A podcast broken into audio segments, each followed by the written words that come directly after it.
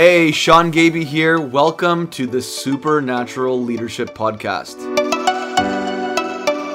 Wherever you are listening from, we are glad that you have joined us. Please follow us on Instagram at Sean Gaby and at Supernatural Leadership Podcast, and or visit kingdomculture.ca or seangaby.com for more engaging content around topics we will be discussing. As well, we would love it if you would leave a review on this podcast as it helps boost our ability to get this content out to more people. If you are new with us today, just want to inform you that we will be releasing a new episode on the first Wednesday of every month, and every so often, a bonus episode. So make sure to hit the subscribe button so you can keep up to date with every episode. There are so many great leadership podcasts out there, and truthfully, I love so many of them. So, why supernatural leadership? Really, it's the difference between presence and principle, as we discussed in episode one. The very first episode of this podcast really sets the tone for the why and purpose for this podcast. I would encourage you to have a listen if you haven't already. Simply put, we believe everyone has a leader within them at some capacity. Whether you're a CEO, non for profit director, media mogul, church leader, pastor, small business owner, manager of teams, a dad, a mom, and well, the list could go on. If everyone has a leader within them, why not make that leader a little more supernatural?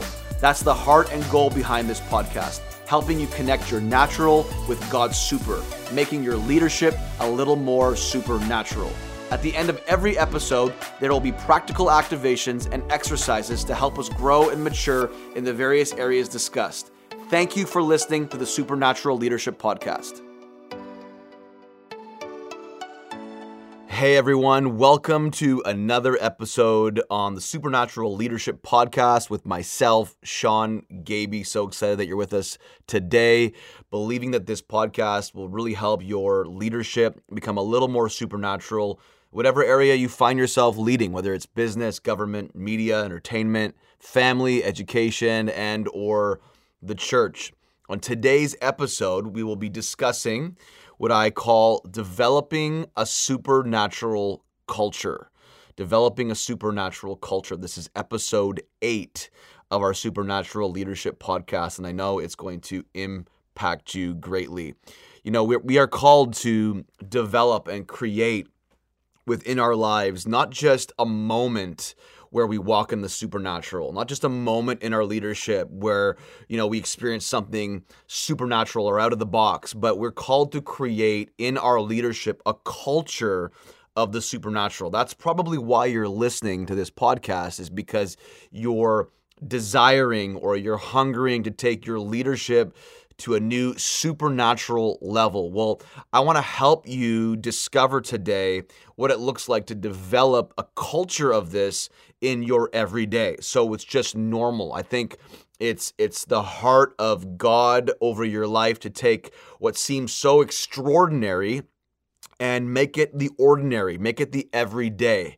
You know, some would call it to become supernaturally natural, where it's just a natural thing every day to walk in the supernatural. I think first and foremost, understanding that God is an experiential God. He is a God that um, it wants us to experience Him in a real way day after day. Not just once a once a week if you go to church not just you know once in a blue moon not just having like i said a moment but literally living in a momentum of every day we're experiencing some aspect of god. Now i'm not talking about you know you're in some sort of crazy visitation for 24 hours a day and you can't get out of it. I'm talking about just every day. I'm, you know, today I'm experiencing his peace. Tomorrow, you know, he's really speaking to me about this thing that I've been believing for or the next day I'm getting vision for this new project or whatever the case may be that every day God is inspiring you, he's speaking to you, he's sharing with you his heart for what he has for you because he desires to enter every area and every facet of your life. I mean, what would relationship be with a person without experiencing them? Well, if we say we have a relationship with the Creator, with Jesus Himself, there has to be an experience attached to that. I, I you've probably heard me share already about my experience with God when I was 18 years old on the highway where he he showed up in my car in a real way and really everything changed from that point on. In fact, that was sort of the the starting point um, and the milestone that I still look back to to this day that has set the tone, kind of like the cornerstone of every other experience or every season of my life. I've always always looked back and referenced God. If you experienced, if you if you encountered me that way in my car when I was 18, I know that this should be a consistent thing that I experience with you day after day. Although it may look different, although it may be expressed differently, I know that you want to invade every area of my life. I mean, there's a whole culture of people that are saying, in some sense, show me the money, like show me the goods. You talk about you know the supernatural you talk about jesus being real well show it to me demonstrate demonstrate that to me demonstrate that he is real, not just in your speech, but in your action. I think this is the cry of the culture. And so this is why we do this podcast, really to help the leader become more supernatural, you know. And I I I think to moments, I was just actually in an interview with um uh, somebody uh, recently on a podcast, and they asked me this question. They said to me, they said, Sean, what what really, you know, makes or what what would you describe as supernatural leadership? Like how do you define supernatural leadership? And and I kind of I answered that question with you know really living out living out the supernatural every day by stepping out, by creating faith space, by creating moments where God can move, by obviously spending time with him, but you know what defines I believe uh, separates sort of a supernatural leader from just a good leader is presence. That, that people, when they get around you, they notice something different about you. They feel something different. They see something different. And I think back to, you know, the beginnings of my life when I had that six month season where I was encountering God in a powerful way that set the tone right after my experience in the car and in how when I remember when I went back into the workplace, I'd have these constant experiences and conversations with my coworkers, and they would say stuff like, "Man, you just have this like aura on you. You have this like vibe on you. You have something different about you." To me, that's what is is that that's what it looks like to walk in supernatural leadership. When people start feeling like there's something different and distinct about you as an individual that stands out and I was thinking about a story actually about how I was invited to this wedding uh, several years ago, and I was uh, part of the wedding party. It wasn't a it wasn't a Christian wedding, and um, it uh, was a you know somewhat of a traditional wedding, and you know people from all walks of life, and especially from my old life, were in the wedding. Uh, my old the, the party scene that I was in, people that knew me before uh, I had my encounter with Jesus, and um, you know they'd all known that now I have I had had this encounter. So you know I think you know expecting to have uh, interesting conversation with me at the wedding, but I remember I I was asked to say the prayer for the dinner before the dinner actually before the reception started. And so a whole bunch of my friends from back in the day were there that you know knew me prior to my encounter. And all i did was get up and i just you know, I just said a basic prayer. I just said, thanks, Jesus, for the food. Like, it was very, very, like, just natural and uh, non religious and not formal, so to speak, probably 30 seconds. And I said amen, and we, and we ate. And one of the guys, a friend of mine from the past, um, you know, uh, you know, uh, uh, actually still um, a drug addict, and uh, you know, still in that whole scene of that that lifestyle came to me and uh, during the dinner and said, Sean, he said, you know, the most powerful thing in this wedding wasn't the priest, it wasn't uh, the ceremony, um, it, it wasn't even just the wedding itself. It was the prayer that you prayed before dinner. And I asked the question, I said, What do you mean? Like, well, how is that the most powerful thing in the whole wedding? And he said these words, and it really impacted me. It stuck out to me. He said, Sean, he said, because when you prayed, he said, I actually believe that you believe what you were saying. And that really impacted me. It stuck out to me. It was like the people around me that you know may may have said they don't believe in Jesus. They don't believe what I believe. They could feel something different. and they they even had a faith that what I was saying I actually believed it. You know, and that just goes to show you like you can tell when someone actually believes the walk that they're walking versus someone that's just doing it out of principle, someone that's just doing it because you know they're supposed to do it or they're, they they were told to do it. There's something that stands out, and this is what we're talking about about becoming a supernatural leader. Well, pe- where people notice, not just you you know you you hope they notice. Actually, people actually notice that you're different. And so, I, I want to give you just to set the tone. I want to give you four keys today for developing supernatural culture. Four keys to developing supernatural culture. Taking what is maybe principle in your mind and making it a reality so that people look at you and are like, wow, something is different about you. These keys are going to help you in whatever sphere you're in, and you can apply this to any area uh, any area, any type of career, any environment, you can actually apply these truths um, in, these keys in your workplace, in your family, in your friendship life, whatever whatever season or scenario you find yourself in. Number one, number one, first key to developing supernatural culture in your life is number one, accepting the unknown. Accepting the unknown. I took this excerpt from a book by Stephen Boyer and Christopher Hall called The Mystery of God Theology for Knowing the Unknowable. And he, in, in the opening uh, part of this book, he he writes this this statement that I I really stood out to me, and I'm going to connect it to um, actually a quote from C.S. Lewis in a second. But he says this.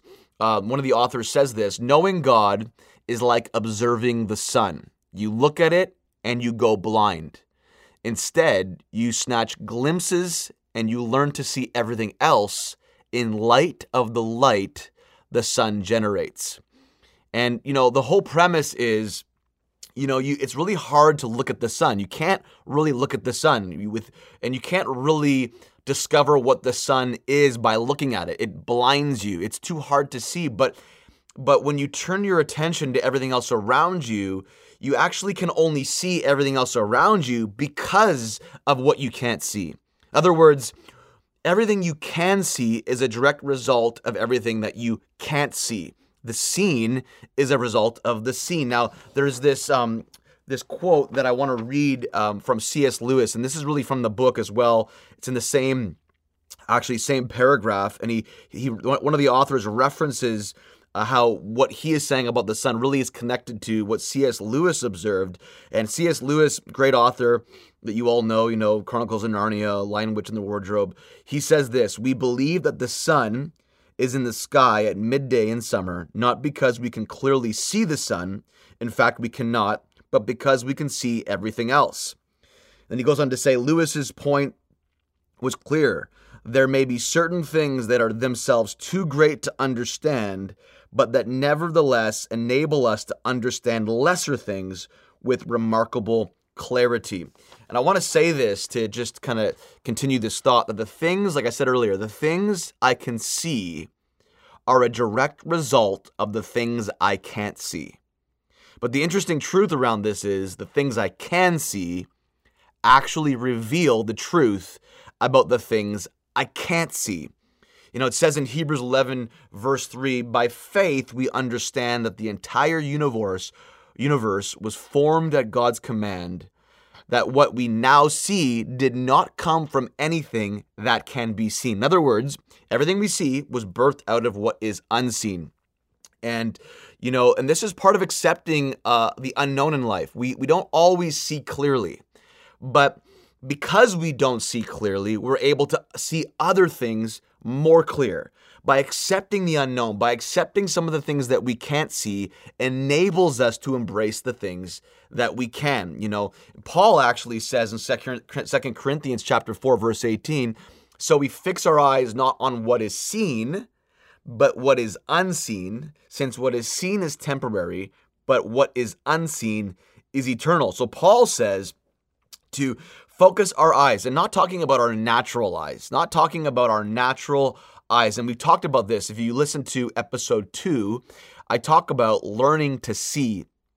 And I, I reference this, and I really help us understand and unpack what Paul is talking about in this context about fixing our eyes on what is unseen so that we get a hold of the the importance of the eternal reality around us. And so, how do we do this? Well, you know, listen to episode 2. But I say this to say that the, the scriptures I just referenced really connect to this point of accepting the unknown to focus to to embrace to embrace mystery to embrace what is not seen and to start to see even what's not seen by what is seen around us i know this is a little bit of a uh, uh, I'm kind of going back and forth here a little bit, but I, I, I hope you get what I'm trying to get to here is that we are called to embrace the unknown. We're called to embrace mystery. There's something about wrestling out mystery, wrestling it out, wrestling out what we don't understand. I think there was an age a long time ago where it would have been frowned upon, uh, frowned upon in the workplace or taboo to use words like I don't know in the professional environment. But things have changed in an era where information is accessible and in an era where you can get anything you want to know in a matter of seconds on Google. You can just research it on Google. But the paradox is is that everyone and yet no one is an expert now everyone and yet no one is an expert you know where in in times past you know you had to be with the right people and the right environments in the right close circles to ac- access certain information now it's just so broad anybody can get anything but the huge shift now in today's workplace environment is it's not we don't want you to know everything. We actually just want you to develop an ability to embrace what you don't know and search out and pursue what you don't know. Pursue mystery. You know, and this is kind of like what our dream life is like. You know, um, the majority of your dream life, I think that for the average person out there that maybe's never, um, you know, been around people that interpret dreams, or maybe they haven't studied the scripture enough to know the language of dreams, maybe they never read a dream book, or whatever the case may be. The majority or the average person that maybe would say, uh, I don't understand my dreams, uh, probably have like 80% of their dreams are, are, mist- are like mystery to them, are unknown to them. And rather than just passing them off, like I don't know what it means, and if God wants me to know what it means, He'll He'll He'll tell me.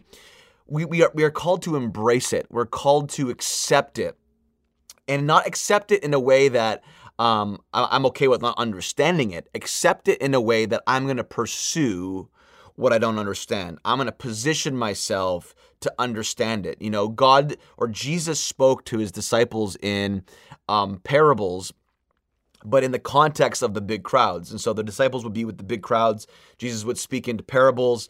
And then behind the scenes, often the disciples would come, you know, the 12 with Jesus and pursue Jesus for understanding. They wouldn't just embrace it in the sense of accept that they don't understand it, they would accept the unknown because the parable was often a mystery or some, uh, some, uh, it was almost like what I would call a treasure map. It was like a parable would be like a treasure map. You know, Jesus would drop the treasure map, and uh, only those that would be brave enough to pick it up and pursue understanding, to pursue Jesus in private, would actually discover the treasure uh, on that map. They would actually discover it. But for those that were on the outside, the majority of them would not understand um, the truth, the hidden meaning, or the hidden mystery in the parable that Jesus would be speaking. We see it in Mark 4, verse 10.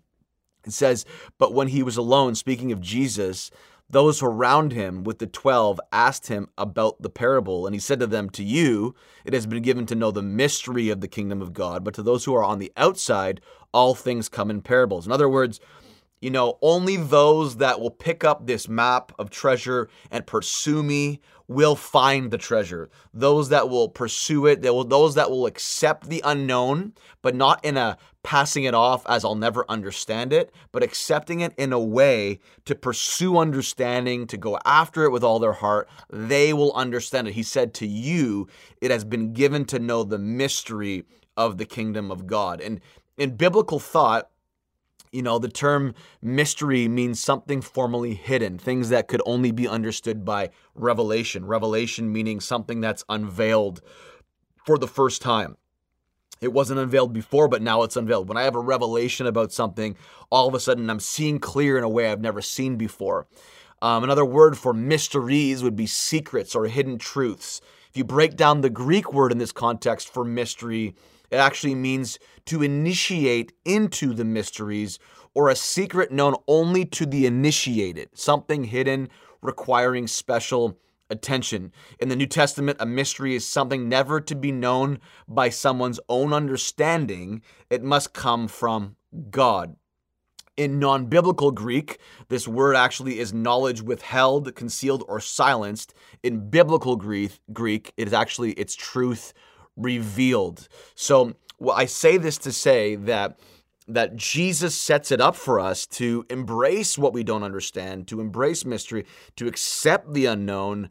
Um, and this is a huge part of developing supernatural culture. If you want to, if you want to go deeper, you know, what you don't understand is simply an initiation into a new pursuit, an initiation into discovery, an initiation into discovering this amazing treasure that's hidden within this reality that you don't understand. Think about there's so many things right now that you probably don't understand in life, um, in your spiritual life, in your dream life. I know for me, I'm a dreamer.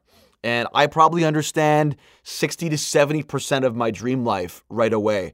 The rest of it, I have to chew on it. I have to pursue. I have to study. I have to pray. I have to seek counsel. I don't always understand everything that I dream.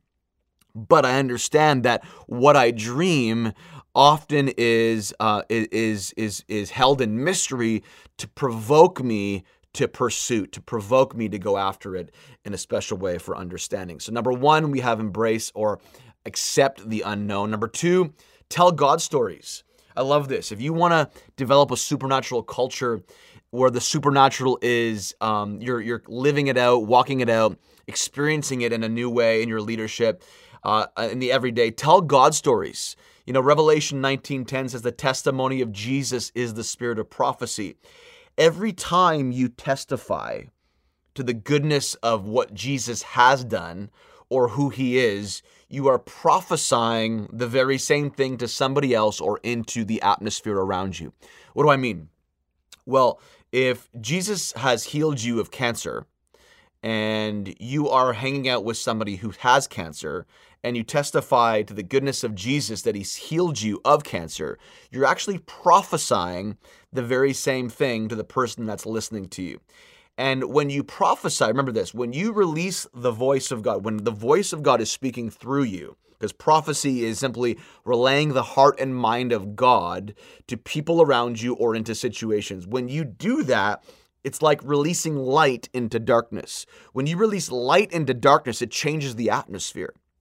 So, this is the power of testimony. I mean, the Bible says in Revelation that we overcome by the word of our testimony. There are things that are trying to overcome you right now in your life that you can actually overcome by declaring the goodness of God, what He's done in your life.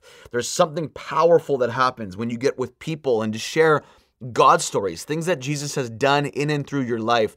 You begin to create a new atmosphere around you, you begin to prophesy into the atmosphere around you.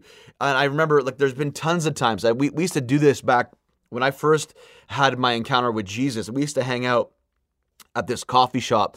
Uh, some friends of mine, we, we, all of us were on this similar journey together. We were all, it was all new, it was all fresh.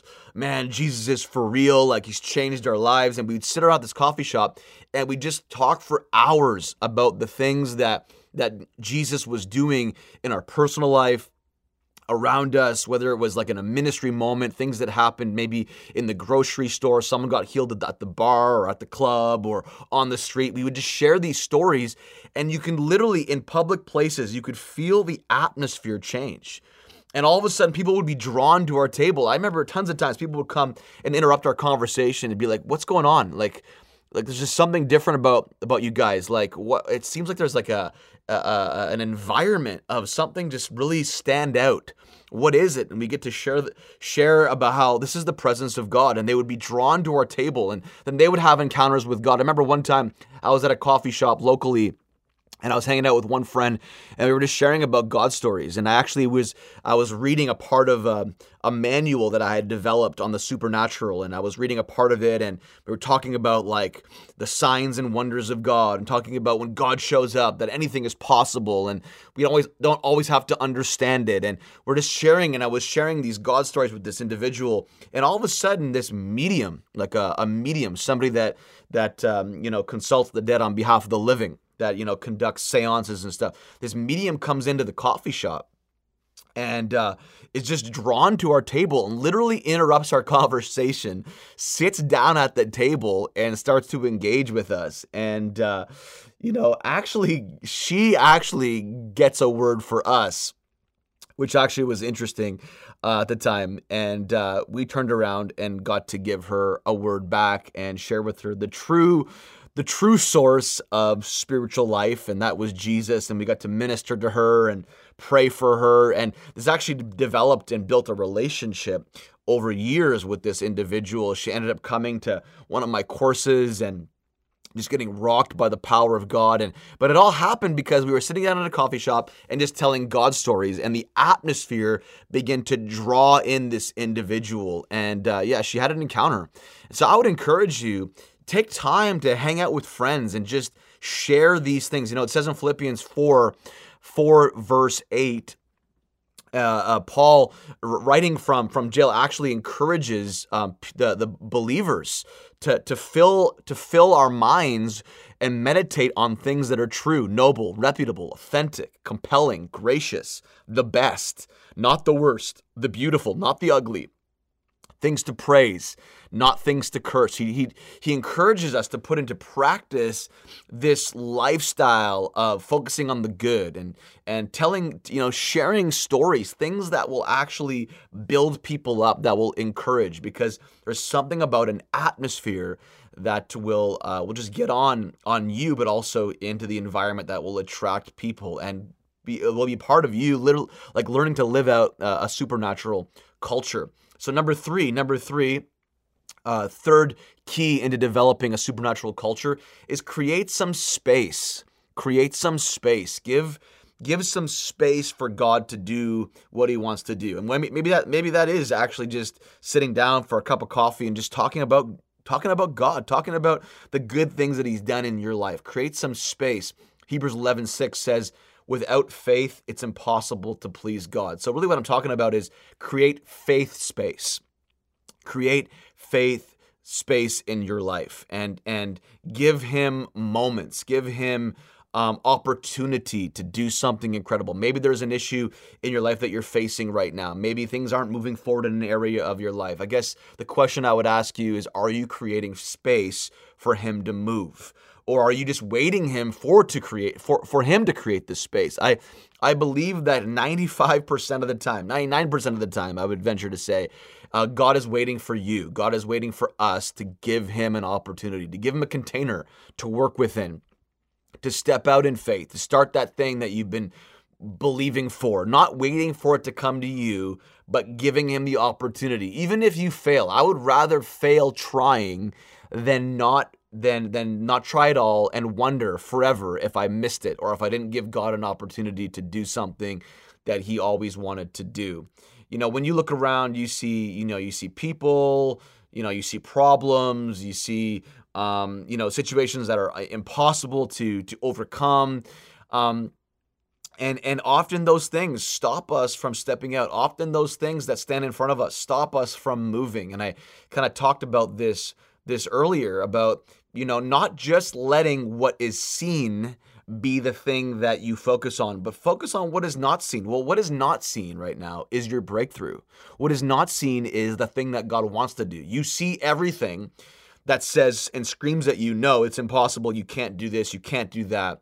But Paul encourages us to focus on what is unseen on what is not seen. And what is not seen is the breakthrough, is the promise, is the thing that you know is rightfully yours. And so you have to fight through what is seen to get into the unseen by stepping out in faith. And there's a great story in Mark chapter 4, and you can read it between the verses 30 and 44, where you know Jesus encounters with his disciples this moment where there's 5,000 people And uh, well, actually, no, there's 5,000 basically men um, with their wives as well as children. So there could be like 15,000 technically, um, but 5,000 plus people that are without food. And you know it's getting late. The disciples want to you know encourage jesus to stop talking because you know somehow these people got to eat. They're getting weary. They're getting tired. And uh and so the disciples you know try to convince jesus to to you know get an action plan together you know and and you know keep in mind they had just crossed over in a boat together to the other side of the lake.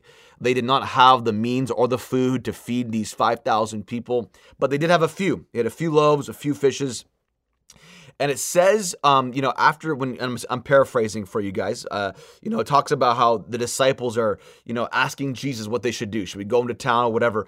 And it says in verse 37, I love this response. Jesus says to them, "You give them something to eat." You you find a solution, but the the thing the the the solution is actually found in a statement that Jesus says in verse 38, the verse after. He says, How many loaves do you have? And he says this He says, Go and see. See, in this moment, he's encouraging the disciples to create some faith space by seeing what they don't see, by seeing into the unseen, by focusing on not what's temporary, not the bread in front of them, but to focus on the eternal. Well, here's the thing God, one of the names of God is El Shaddai. One of the names of God is Jehovah Jireh. Jehovah Jireh means God provides. El Shaddai means that he's the God of more than enough. So here's the reality in the eternal realm, there is always not just the provision, there is more than enough. And Jesus had been teaching his disciples through many different scenarios and situations how to access faith by seeing the promise of God versus just seeing the situation or challenge in front of them. And so here Jesus says, Go and see. How many loaves do you have? Well, we have a few loaves, we have a few fish. Jesus knows the answer to the question. Here's the thing Jesus never answers you, asks you a question without already knowing the answer. He just wants you to hear your own answer but he's trying to initiate something in you. He's trying to initiate faith in you. He says, How many loves do you have? He says, Go and see. Like I said, he knows. He wants to turn on the eyes of your faith to create some space for him to do a miracle. Now, we know the, the rest of the story.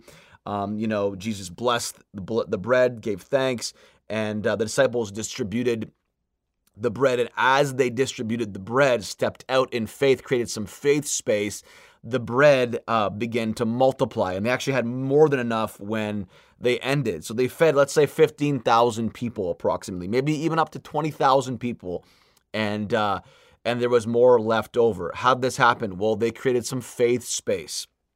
I can't tell you how many times um, in life, especially in the area of finances, where my wife and I, Michelle, you know, we've stepped out, created some faith space where, let's say, we were in need of something financial and then we'd create some faith space and god would tell us okay i want you to give all of this.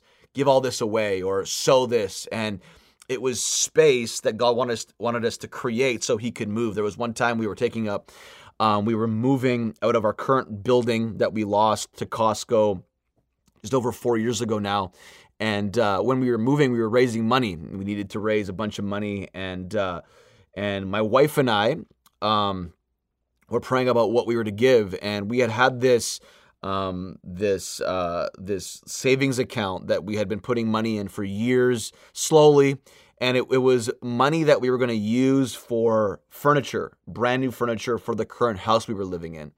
And uh, we had, you know, we wanted to buy new furniture, fix up some of, uh, you know, some stuff in our kitchen, but really it was for furniture. And we saved it up, and um, and uh, you know it wasn't that much but at the time to give god was speaking to us to give it all into the offering to give it all into this you know fundraising to to move and transition out of this building. And this was above and beyond our normal giving our normal tithe our normal you know offering week in and week out. And uh, at that time it was it, it would have been the the biggest one time gift that we would have have given. It was $10,000 and so we gave the whole chunk of the money and it was a big stretch for us. Um, once again, it was above and beyond our normal giving. It was everything that we had for our furniture. We gave this money, and um, one year later, one year later, through situations and circumstances, we had the opportunity to uh, to move. And now, so now we're moving and we're moving into a new house and within three months. And keep in mind that money's gone and we still have the furniture that we, we had from before. But now we're moving into a new house, a bigger house, and we don't have the furniture we need to even fill the house. And it was one year later to the week exactly that we sowed or gave our furniture money of $10,000 that a business guy sat me down at a coffee shop who didn't even know about this situation that we had stepped out and given all of our furniture money um, into this fundraising to move and transition sat me down and said sean my wife and i you know really feel like we want to um, uh, we were praying about it and really feel like we want to buy you all brand new furniture for the new house that you're moving into uh, in three months.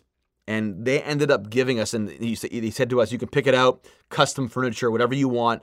And literally we ended up getting over $20000 worth of brand new furniture for our new house. So i say that to say um, it's crazy story crazy testimony to encourage you that when you create faith space and it doesn't make sense and you can see beyond that that in that $10,000 seed that we gave you know if we we could see there was something significant about it. Maybe we didn't see that it was going to turn into $20,000 worth of furniture but we could see there was something significant something miraculous about that. Just like the disciples had to see that they saw the few loaves of bread but because the eyes of their faith were turned on they could see that even in those few loaves of bread there were thousands more loaves of bread within those few. If you can begin to see and if you can begin to create some faith space, you'll be shocked of what God will do. And so I want to encourage you to continue to create space every day in every season for God to move and watch what he does. This is a key to develop a supernatural culture. And this is a lifestyle for Michelle and I. This is not something we do once in a while. This is a lifestyle that we live over and over again. And I have hundreds of testimonies and stories that uh, have happened as a result of creating space. Number four, our last key is stay in constant dialogue Stay in constant dialogue. You want to develop supernatural culture, stay in constant dialogue. You know, it says in 1 Thessalonians chapter 5 verse 17 to be unceasing in prayer, to to to to have a a, a perseverance prayer. The New Living Translation says never stop praying. Other translations says Paul says I pray without ceasing. When what what the writer is saying really in this verse is not that I I'm always talking 24/7 to God. I'm always talking. I'm always praying. I'm in intercession because that's impossible. You can't you can't do that and you know do and live life and uh, be the person you're called to be if you're just 24 hours a day constantly in this place of prayer privately. That doesn't make any sense. What he's saying is that I'm in a place of constant dialogue and in, in my mind, in my heart, in my spirit. Yes, I'm talking to God. I'm thinking about God because you know there's many different forms of prayer. There's meditation prayer, uh, uh, contemplation, which is you know you're you're contemplating, you're in a place of stillness, you're thinking on God. Whatever you think most about really is a form of prayer to whatever you're thinking about. If you think most about anxiety and fear and the fear of not having enough, well, like you're you're literally meditating and you're in a place of praying and empowering that fear and anxiety in your life. But you know what Paul is is is getting us to to get a hold of is to be in a a constant place of dialogue and where I'm listening to God, I'm thinking about God, I'm talking to God. And whenever I'm doing, maybe I'm doing laundry. This is what Brother Lawrence practiced. He has a, a great book. There's a great book written by uh, a, a, a, dedicated, you know, um, saint called Brother Lawrence, and he talks about practicing the presence of God, whether it's while you're doing dishes, while you're doing the garden work, whatever it is that you're doing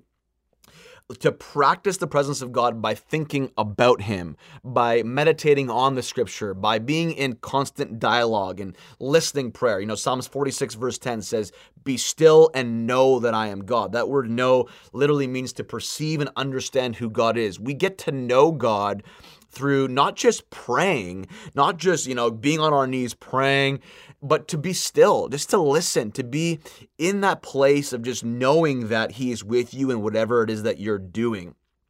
And so, you know, I would encourage you to to stay in constant dialogue, to stay in constant connection. Even if like with your wife, if you're, you know, if you're married and you're listening, you know, just sometimes the best the best moments are just sitting on the couch with your wife without having to say anything. You're just in the presence of your spouse.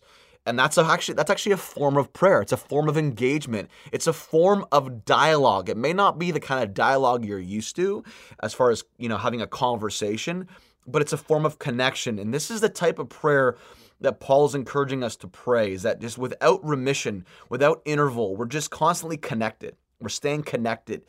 We're staying connected in many different ways.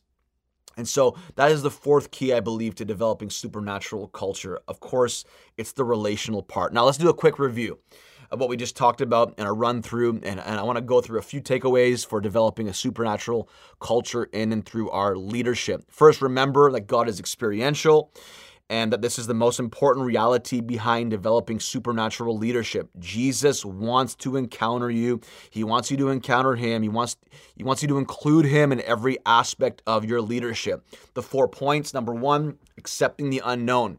Embrace mystery, embrace what you don't understand. Remember that what is unseen is more important than what is seen, but that what is unseen actually reveals to us the beauty of what is seen and vice versa.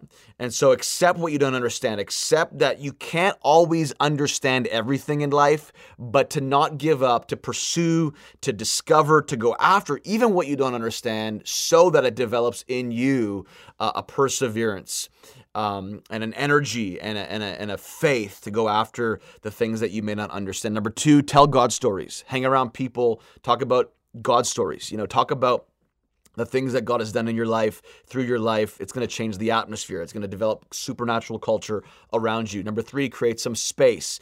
Talking about faith space. Give God room to move in your life. Number four, stay in constant dialogue. Stay engaged in some form of conversation. Now, I want to give you four activation points today and uh, I, I think this will encourage you. But I, over the next month, I want to encourage you as we have some time between now and the next episode. Um, I want to give you time to really practice some of this stuff. Number one, write down some things that have happened recently that you don't understand and take time to thank God for them. You know, it may be something to do with unanswered prayer in your life. You may have had a dream that you don't understand. Um, it may be a situation in life where you thought it was going to go one way, but it went the other way. Write those things down. And as hard as it is, I want you to actually thank God for what you don't understand because it's in that place of thanking Him that you learn to embrace and accept the unknown, but not in a way where you pass it off, but in a way that just begins to acknowledge that God is supreme, that God is in charge, that God has a plan within the plan that hasn't gone the way that you wanted it to go. And you, you never know. In that place of thanksgiving, in that place of being thankful, you might just discover what it is that God has been or was doing the whole time. Number two, get with some friends once a week over the next four weeks and take the first 30 minutes to an hour to just share some God stories and watch what happens. Just share some of the craziest out there God stories that have happened to you, whether it's in the past or in the present dreams that you've had, maybe things that you don't understand. Just talk about the goodness of God and watch the atmosphere around you change. And do that in a public place. Watch what happens. Number three, take one area of your life that you feel like is not moving, that is not advancing, and I want you to create some space for Him to move in. Maybe your finances, you're struggling. Well, I want to encourage you create some faith space, give more, be more generous, go in the opposite spirit. The very thing that you're struggling with, give God space to move. Number four, think about this is easy. Think about God more often. It's one of the ways we dialogue. Just think about Him more often. Think about what He's like. Think about who He is. Think about maybe meditate on a scripture. This is going to be a huge aspect in deepening your relationship with Him. Keep your mind focused. Paul said, keep your mind fixed on things above where Christ is seated. It's huge. It will change the game for you. Well, that's it for today. And I want to thank you for listening to episode eight on developing a supernatural culture on the Supernatural Leadership Podcast. Looking forward to connecting with you in the future again. Please share this, review it, and or DM me on uh, Instagram or other social media platforms with topics you would like to hear in the future and or any questions. Thank you so much. This is Sean Gaby with the Supernatural Leadership Podcast. My heart for you is that you would see your leadership become a little more supernatural. See you next time. If this podcast has been an investment into your life and or impacted you in any way, We are incredibly thankful. We would love for you to join us in being able to continue bringing leadership content like this every month. Of course, it does not come without a cost, and our heart is to continue bringing you more improved quality and content. If you would like to partner with us with a one time financial gift or to sign up as a monthly partner, you can do so at kingdomculture.ca. Thank you for listening to the Supernatural Leadership Podcast.